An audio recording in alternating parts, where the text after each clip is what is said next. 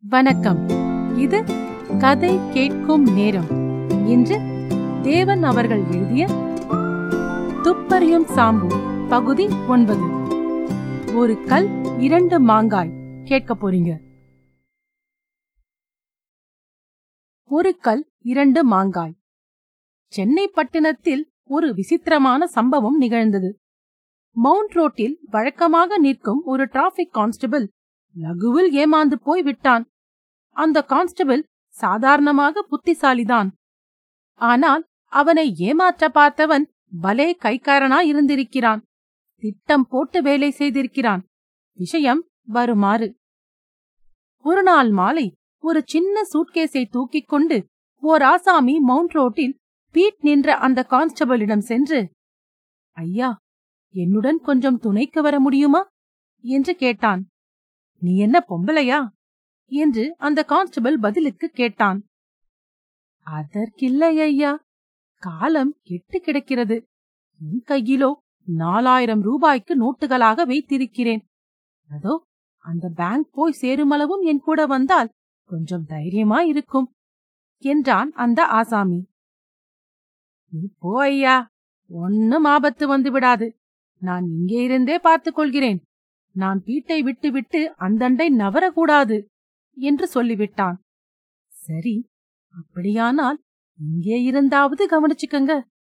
எனக்கு அந்த பேங்கிலே கேஷியர் வேலை என்றான் அவன். இந்த மாதிரி பதினைந்து தினங்களுக்கு அந்த கான்ஸ்டபிள் மாலை வேளையில் இந்த ஆசாமி ஒரு சூட்கேஸுடன் போவதை கவனித்திருக்கிறான். தினம் அவன் கான்ஸ்டபிளிடம் ஏதாவது ஒரு வார்த்தை பேசுவான். சில சமயம் புன்னகை செய்வான். சில சமயம் சலாம் செய்வான். கான்ஸ்டபிளுக்கு அவனை நன்றாக பழகிவிட்டது. பேங்க் குமாஸ்தா பணப்பெட்டியுடன் போனால் மணி ஐந்தரை என்று கூட அவன் ஞாபகம் வைத்துக் கொள்ளத் தொடங்கிவிட்டான். அவனுக்கு இவனை பார்க்கும் போதெல்லாம் சிரிப்பு கூட வரும். எந்த திருடன் வந்து பறிக்கப் போகிறான்? சுத்த பயந்தாங்கோலி என்று எண்ணிக்கொள்வான். இப்படி ஒரு மாதம் ஆகியிருக்கும். திடீரென்று ஒரு நாள் அந்த பேங்க் குமாஸ்தா வழக்கம் போல் வரவில்லை. நன்றாக அஸ்தமித்து விட்டது. பீட் கான்ஸ்டபிளும் டியூட்டி முடிந்து வீட்டுக்குப் போக நினைக்கும் சமயம். ஐயோ ஐயோ கொள்ளை கொள்ளை! என்று சத்தம் கேட்டது. கான்ஸ்டபிள் நின்ற இடத்திலிருந்து சுமார் இருநூறு கஜ தூரத்தில் சற்று இருட்டான இடத்தில் இருந்துதான் இந்த சத்தம் வந்தது. கான்ஸ்டபிள் ஓடிப்போய் பார்த்தான். அவனுக்கு அறிமுகமான பேங்க் குமாஸ்தாவும் இன்னும் ஓர் ஆசாமியும் ஒருவரோடொருவர் மல்லுக்கு நின்று கொண்டிருந்தார்கள். அவர்களிடையே அகப்பட்டுக் கொண்டு அந்த சூட்கேஸ் திண்டாடியது. ஒரு வினாடியில் கான்ஸ்டபிளுக்கு நிலைமை விளங்கிவிட்டது. இவ்வளவு இந்த ஆசாமி பயந்த விஷயம் இன்று நடக்கிறது. அவன் பணத்தை பிடுங்க இன்று ஒரு திருடன் வந்து விட்டான். ஒரே பாய்ச்சலாக பாய்ந்து திருடன் மேல் விழுந்தான் கான்ஸ்டபிள். பட் பட் என்று நாலு அடி அடித்து அவனை இழுத்து சூட்கேஸை தனக்கு பரிச்சயமான பழைய ஆளின் கையில் கொடுத்தான். என்ன அக்கிரமம் இது? நடுத்தெருவில் கொள்ளையா அடிக்கிறாய்? ஹூம் என்று அதட்டினான் கான்ஸ்டபிள். அந்த திருடன் ஏதோ சொல்ல வாயெடுத்த போது கான்ஸ்டபிள் அவன் மண்டையில் ஒரு தட்டு தட்டவும் ஓய்ந்து விட்டான். பெட்டியை வாங்கிக் கொண்டு அந்த குமாஸ்தா பார்த்தீர்களா ஐயா? நான் பயந்தபடியே ஆயிற்று. நீங்க வராவிட்டால் இவன் பிடுங்கிக் கொண்டே போயிருப்பான் என்றான். இரண்டு பேரும் நேரா ஸ்டேஷனுக்கு வாங்க என்று கான்ஸ்டபிள் மற்றவன் கையை கெட்டியாக பிடித்து இழுத்துக் கொண்டு நடந்தான். பேங்க் குமாஸ்தாவும் பெட்டியுடன் பின்தொடர்ந்தான். போலீஸ் ஸ்டேஷனை அடைந்ததும் கான்ஸ்டபிள் திரும்பி பார்த்தால் தன்னை பின்தொடர்ந்த ஆசாமி பெட்டியுடன் மறைந்து விட்டான். அவன் கைப்பிடியில் அகப்பட்டுக் கொண்டு வந்தவன் தலைவிதி நான் நிஜத்தை சொன்னால் எங்கே நம்பினாய்? என் பேங்குக்கு தயவு செய்து டெலிபோன் செய் என்று கேட்டுக்கொண்டான். கான்ஸ்டபிளுக்கு அப்போதுதான் சிறிது சந்தேகம் வந்தது. பேங்குக்கு டெலிபோன் செய்ததும் பேங்க் உத்தியோகஸ்தர்கள் வந்து கான்ஸ்டபிள் பிடியில் இருந்த ஆசாமி தங்கள் பேங்குக்காக பணம் ஒருபோதும் கொண்டு வருவதில்லை என்றும் அன்று அவன் கொண்டு வந்த பணமே போயிருக்கிறதென்றும் தெரிவித்தார்கள். கான்ஸ்டபிள் பிரமித்துப் போனான். ஒரு கஜ போக்கிரி ஒரு மாதமாக தன்னை ஏமாற்றி வந்து கடைசியில் பணத்தையும் அடித்துக் கொண்டு போய்விட்டான் என்பது அப்போதுதான் அவனுக்கு தெரிந்தது. அது மட்டுமல்ல திருடன் கையில் பணத்தை பிடுங்கிக் கொடுக்க தானும் ஒரு உதவி செய்ததை நினைக்க நினைக்க அவன் நெஞ்சு விண்டுவிடும் போல் இருந்தது. இது நடந்த நாலு நாட்களாகியும் பணத்துடன் போனவனை பற்றி ஒரு தகவலும் கிடைக்கவில்லை. பேங்க் குமாஸ்தாவும் கான்ஸ்டபிளுமாக ரயில்வே ஸ்டேஷன்களையும் பஸ் ஸ்டாண்டுகளையும் காபி ஓட்டல்களையும் சல்லடை போட்டு சலித்தார்கள். இவ்வளவு சமாசாரங்களையும் தான் இன்ஸ்பெக்டர் கோபாலன் ஆதியோடந்தமாக சாம்புவிடம் சொன்னார். மிஸ்டர் சாம்பு நீங்கள்தான் உதவணும். அந்த குமாஸ்தா பணம் இரண்டும் இக்கேடு கெட்டு போனாலும் போகட்டும். அந்த கான்ஸ்டபிளின் கஷ்டம்தான் சகிக்க முடியவில்லை என்றார். தாம் சொன்னபடி சாம்பு கேட்பான் என்று கோபாலனுக்கு அசாத்திய நம்பிக்கை. ஆனால் சாம்புவோ உதட்டை பிதுக்கினான். இதெல்லாம் நம்மால் ஆகாது சார். வேறு பார்த்துக் கொள்ளுங்கள் என்றான். கோபாலன் திடுக்கிட்டு இன்னங்கானும் நிஜமாகதானா? என்று கேட்டார். ஆமாம் நிஜமாதான். எனக்கு வேற வேலை இருக்கிறது என்று கூறி சாம்பு வீட்டுக்குள் போய்விட்டான். இதை சற்றும் எதிர்பாராத இன்ஸ்பெக்டருக்கு ஏமாற்றமும் கோபமும் வந்துவிட்டன. ஹம் இது உம்மேல் பிசகில்லை ஓய் இருக்கட்டும். இனி உம்மா மூகாலோபனம் செய்வதில்லை என்று சொல்லிவிட்டு வெளியே கோபமாக சென்றார். இன்ஸ்பெக்டர் கோபமாக போய்விடாமல் சற்று நேரம் நின்று பார்த்திருந்தாரானால் சாம்புவின் வீட்டிலிருந்த ஹார்மோனிய சத்தத்தை கேட்டிருப்பார். மேலும் கவனித்திருந்தால் சாம்புவின் உண்மையான நிலைமையை அறிந்திருப்பார். ஒரு கால் அவனையும் மன்னித்திருப்பார். சாம்பு உண்மையில் ஒரு வினோதமான நிலைமையில்தான் இருந்தான். அவன் காதல் கொண்டு விட்டான். அவனை அறியாமல் காதல் அவன் இருதயத்தை பிடித்து பறித்துக் கொண்டு போய்விட்டது. அப்படி அந்த இருதயத்தை கவர்ந்த நாரிமணிதான் இப்போது சாம்புவை இம்மாதிரி பேச வைத்தாள். எல்லா கதைகளிலும் ஏற்படுவது போல் சாம்புவுக்கு கடற்கரையில் காதல் ஆரம்பமாகவில்லை. சினிமா கொட்டகையில் தொடங்கவில்லை. காதல் கொண்ட பிறகுதான் கடற்கரைக்கும் சினிமாவுக்கும் சாம்பு போனான். ஒருநாள் சாம்பு குடையை பிடித்துக் கொண்டு சென்றபோது அகஸ்மாத்தாக ஒரு வாழைப்பழ தோலில் சறுக்கி விழவிருந்தான். அவனுடைய பிரிந்த குடை ஒரு பெண்மணியின் கூந்தலுக்குள் போய் சிக்கிக் கொண்டது. அந்த நிமிஷத்தில் அவன் மனமும் அவள் ரூபத்தில் சிக்கிக் கொண்டது. அடுத்து வந்த தினங்களில் அந்த பெண்ணும் சாம்புவும் அடிக்கடி சந்தித்தார்கள். கடற்கரையில்தான் அவள் ஒரு பள்ளிக்கூட உபாத்தியாயினி என்றும் பெயர் நீலா என்றும் சொன்னாள். அவள் எந்த புருஷனையும் கண்ணெடுத்துப் பார்ப்பதில்லை. தெய்வ சங்கல்பந்தான் சாம்பு வழியில் கொண்டு வந்துவிட்டு ஒரு வாழைப்பழத்தை போட்டது என்றாள். அவள் கதையை கேட்ட சாம்பு சில சமயம் கண்ணீர் உகத்தான் சில சமயம் சிரித்தான். அவள் வாழ்க்கை சரிதை அவன் மனதை கவர்ந்து விட்டது. அவள் பாட்டை கேட்டு பாகாய் உருகினான். சாம்பு அவள் பாடும்போது ஒரு பழைய ஹார்மோனியத்தை வைத்துக்கொண்டு ஸ்ருதி கூட்டி தாளம் போட்டுக்கொண்டு ரசித்தான் என்றால் கேட்கவா வேண்டும்? அவள் இல்லாமல் இனி அரைக்கணம் உயிர் வாழ முடியாதென்று அவன் நினைத்தான். தன் வாழ்க்கை துணைவியாகும்படி அவளை வேண்டிக் கொள்ள தீர்மானித்தான். இப்பேற்பட்ட சந்தர்ப்பத்தில் ஓர் இன்ஸ்பெக்டர் இல்லை எட்டு இன்ஸ்பெக்டர்கள் ஏக காலத்தில் வந்து அழைத்தாலும் சாம்பு வருவானா? சாம்பு உள்ளே சென்றதும் நீலா இன்ஸ்பெக்டர் வந்த காரணத்தை விசாரித்தாள். சாம்பு அது கிடைக்கிறது எடு என்றான். சும்மா சொல்லுங்கள். அதெல்லாம் உனக்கென்ன? என்னை கூப்பிட்டார் முடியாதென்று விட்டேன். அதோட போச்சு நம் விஷயமாக பேசுவோம் என்றான் சாம்பு. இதை சர்வ சாதாரணமாகவே சொன்னான்.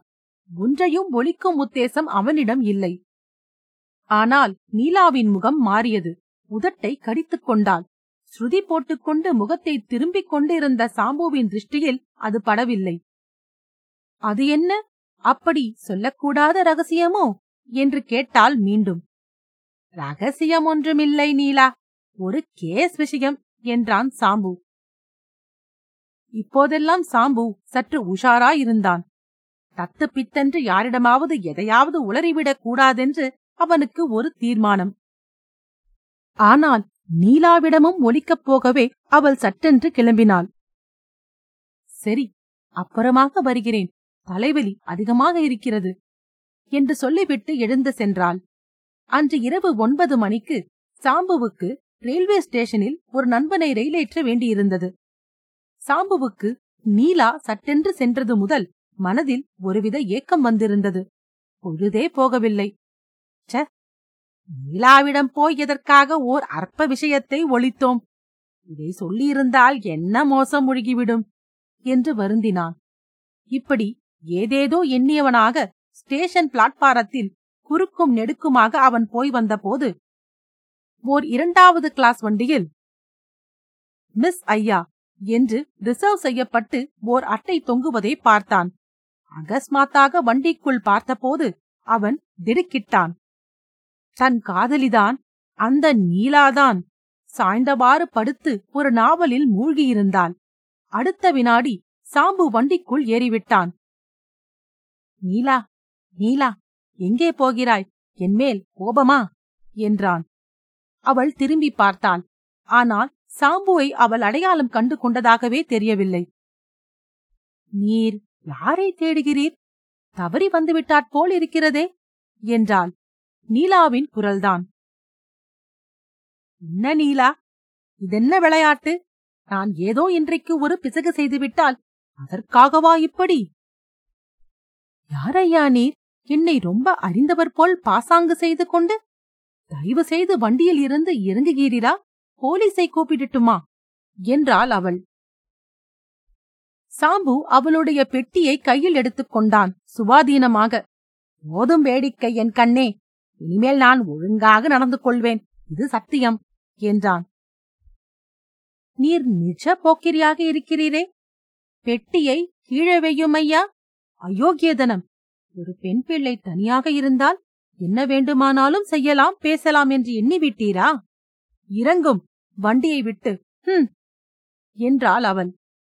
சாம்புவுக்கு மனதுக்குள் ஒரு சிறு சந்தேகம். இவள் வேறு யாராகவாவது இருப்பாளோவென்று. ஆனால் தத்ரூபமாக இருக்கிறதே. என்ன வேடிக்கை? அவள் வார்த்தையை நம்புவதா? நம் சொந்த கண்களை நம்புவதா? எதற்கும் இறங்கிவிடலாம் என்று எண்ணி வண்டியிலிருந்து கீழே காலை வைத்தான். அவன் காலை வைத்த இடத்தில் வாழைப்பழத் தோல் இல்லை. ஆனால் ஓர் ஆரஞ்சு தோல் இருந்தது.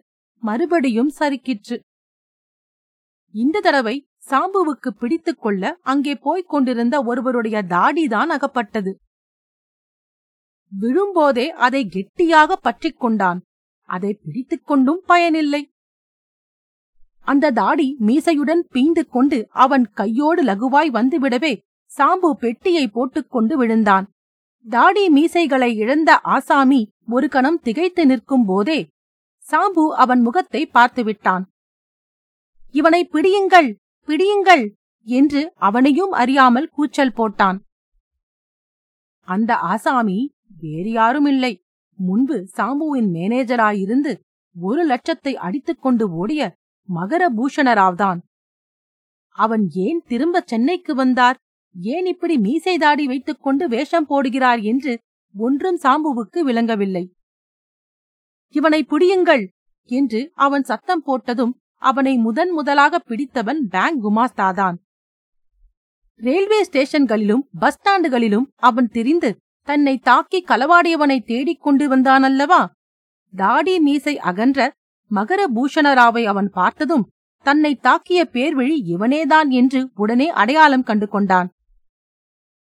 சாம்புவின் குரல் கேட்டதுமே ஒரே பாய்ச்சலில் பிடித்து விட்டான். அடுத்த நிமிஷம் ஒரு பெரிய கூட்டம் கூடியது.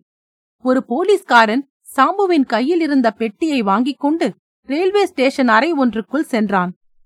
கீழே விழுந்த அதிர்ச்சியால் பெட்டி திறந்து கொள்ளவே அதில் நகைகளும் ரூபாய் நோட்டுகளும் இருப்பதைக் கண்டு அந்த கான்ஸ்டபிள் திரும்ப ஓடி வந்தான். சாம்பு எழுந்து நின்று பெட்டி எங்கே? நீலா எங்கே? என்று அலறிக் கொண்டிருந்தான். ரயில் வண்டியின் மறுபக்கமாக இறங்கிப் போக எத்தனித்த நீலாவை அப்போது இரண்டு போலீஸ்காரர்கள் கொண்டு வந்து சாம்புவின் முன் நிறுத்தினார்கள். சாம்புவை பார்த்தவுடன் பாவி என் பெட்டியை திறந்து விட்டார்களா? என்றாள் அவள். நீலா நான் உன்னை விடுவேனா? என்றான் சாம்பு. சி துரோகி என்னை காண்பித்துக் கொடுத்து விட்டாயே? என்று சாம்பு மீது அவள் புலி போல் பாய்ந்து கொண்டு வந்தாள். இரண்டு கான்ஸ்டபிள்கள் அவளை கெட்டியாக பிடித்துக் கொள்ள சாம்புவை ஒரு சப் இன்ஸ்பெக்டர் தனியே அழைத்துப் போனார். சார் இவளை அரக்கோணத்தில் மடக்கலாம் என்று இன்ஸ்பெக்டர் கோபாலன் முன்னால் போய் காத்திருக்கிறார். நீங்கள் என்னடாவென்றால் இங்கேயே கையும் களவுமாய் மடக்கிவிட்டீர்கள். எத்தனை பேரை ஏமாற்றி பணமும் நகையும் இவள் கொள்ளையடித்திருக்கிறாள் என்கிறீர். பள்ளிக்கூடத்தில் உபாத்தியாயினி என்று சொல்லிக்கொண்டு காதல் காதல் என்று முடித்து கடைசியில் ஆசாமியை கறந்து விடுவாள். இவள் பலே பேர் விழிசார் என்று விவரித்தார் அவர். சாம்பு உதட்டை கடித்துக் கொண்டான். தான் காலையில் இன்ஸ்பெக்டருடன் ரகசியம் பேசியது அவளுக்கு சந்தேகம் உண்டாக்கித்தான் இப்படி அவசரப்பட்டு கிளம்பியிருக்கிறாள் என்பதை யூகித்துக் கொண்டான். அன்று மாலை இன்ஸ்பெக்டர் கோபாலன் வந்து சாம்புவை பார்த்தார். என்னை நீர் மன்னிக்கணும். நான் தவறாக நினைத்து விட்டேன். நீர் அந்த பெண்ணை பிடிக்க வேலை செய்து கொண்டிருந்த போது இந்த பேங்க் கேஸை கொடுத்து தொந்தரவு செய்து விட்டேன். ஆனால் உம்ம மனதில் இருப்பது எனக்கெப்படி தெரியும்? நீர் மனித பெருவிதானா? ஐயா கடைசியில் இரண்டு கேஸையும் ஒரே இடத்தில் வைத்து பிடித்துக் கொடுத்தீரே. என்று ஆச்சரியத்துடன் சொன்னார். சாம்புவின் டெலபோன் அடித்தது. டைரக்டர் பரமசிவ முதலியார் பேசினார். சாம்பு அந்த அயோக்கியன் மகரபூஷணத்தை பிடித்து விட்டாயாமே? நீ சூரந்தாண்டா என்றார் அவர். சாம்புவின் மனதில் மகரபூஷணராவ் அகப்பட்டதில் தன் அவதார காரியம் ஆகிவிட்டது போல் ஒரு திருப்தி மேல் நோக்கி இருந்தது. தேவன் அவர்கள் எழுதிய துப்பறியும் சாம்பு. பகுதி ஒன்பது. ஒரு கல் இரண்டு மாங்காய். கேட்டதற்கு நன்றி. இன்னொரு பகுதியில் உங்களை சந்திக்கிறேன். நன்றி ராரா.